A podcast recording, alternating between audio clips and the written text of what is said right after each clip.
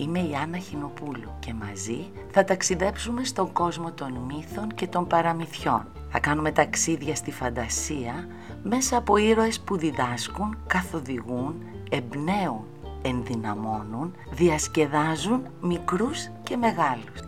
Καλώς ορίσατε λοιπόν στο «Μια φορά και μια ιστορία». Η Καμιλοπάρδαλη και η Πίθηκη. Παιδιά, θα σας πω σήμερα έναν μύθο του Εσώπου για μια καμιλοπάρδαλη με δύο πυθικάκια. Ξέρετε φαντάζομαι ποια είναι η καμιλοπάρδαλη έτσι δεν είναι; Και βέβαια παιδιά είναι το πιο ψηλό ζώο της γης.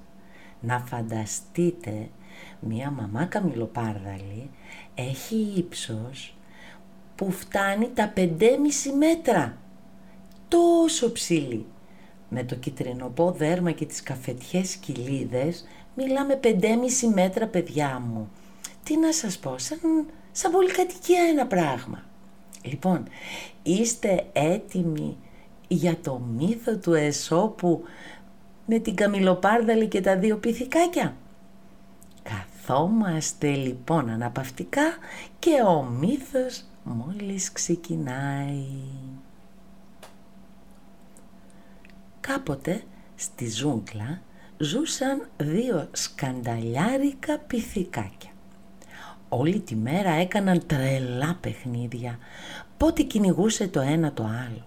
Πότε πάλευαν. Πότε, πότε πηδούσαν με χαριτωμένες τούμπες στον αέρα και πότε σκαρφάλωναν στα δέντρα και πηδούσαν από το ένα κλαδί στο άλλο. Μια μέρα ανακάλυψαν ένα καινούριο παιχνίδι που τους άρεσε πάρα πολύ παιδιά. Τι έκαναν, ακούστε. Βρήκαν μία καμιλοπάρδαλη και άρχισαν, άρχισαν να κάνουν τσουλήθρα στο μακρύ της λαιμό. Η καμιλοπάρδαλη όμως άρχισε να θυμώνει. Σταματήστε πια! Αρκετά με ζαλίζατε και μην τολμήσετε να ανεβείτε άλλη φορά στο κεφάλι μου. Τους φώναξε. Μη φωνάζεις κυρά μου, να παίξουμε θέλαμε. Απάντησαν τα πυθικάκια. Να παίξετε αλλού και όχι στο λαιμό μου ανόητα και άχρηστα πλάσματα.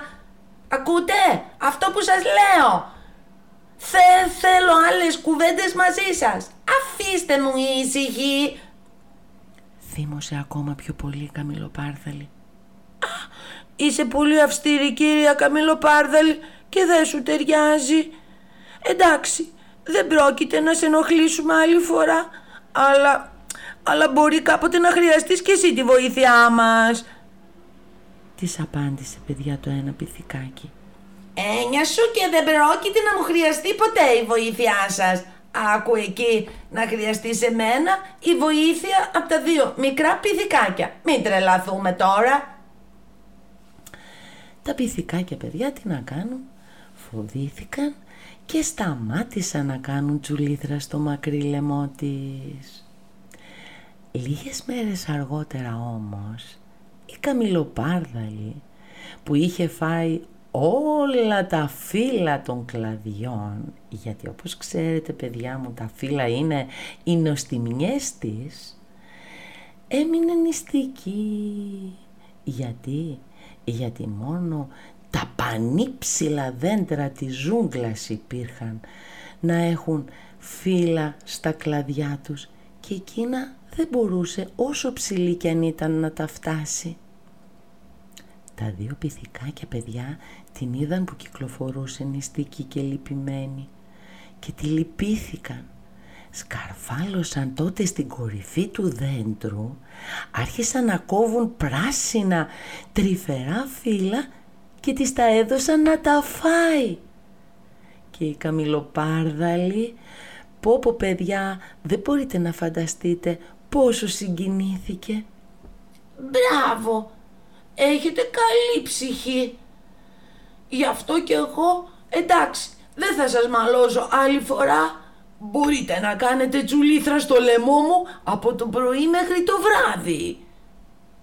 Γύρισε λοιπόν παιδιά και τους είπε και από τότε τα πυθικάκια ήτανε στην τσουλήθρα τους στο λαιμό της Καμιλοπάρδαλης κάθε μέρα και ήταν και αυτά χαμογελαστά και η Καμιλοπάρδαλη. Καταλάβατε παιδιά μου τι μας ε, λέει ο μύθος αυτός του Εσώπου. Όπως η Καμιλοπάρδαλη παιδιά που γύρισε και είπε τα πυθικάκια ότι δεν τα χρειάζεται. Έτσι και εμείς πολλές φορές. Έτσι αισθανόμαστε με, με συμμαθητές μας, με ανθρώπους γειτονές μας, ή παιδάκια άλλα που είναι δίπλα μας και δεν τα βλέπουμε καθόλου, δεν τους συζητάμε, δεν τους μιλάμε, δεν παίζουμε μαζί τους. Αλλά και η Καμιλοπάρδαλη κατάλαβε στο τέλος ότι ο ένας πρέπει να βοηθάει και να υποστηρίζει τον άλλον. Ότι όλοι έχουμε την ανάγκη του γείτονά μας, όποιος και αν είναι αυτός. Έτσι και εμείς παιδιά, δεν ξέρουμε κάποια στιγμή στη ζωή μας, στην πορεία μας, ποιος μπορεί να μας βοηθήσει. Δεν πρέπει λοιπόν παιδιά μου να υποτιμάμε ποτέ τους ανθρώπους γύρω μας.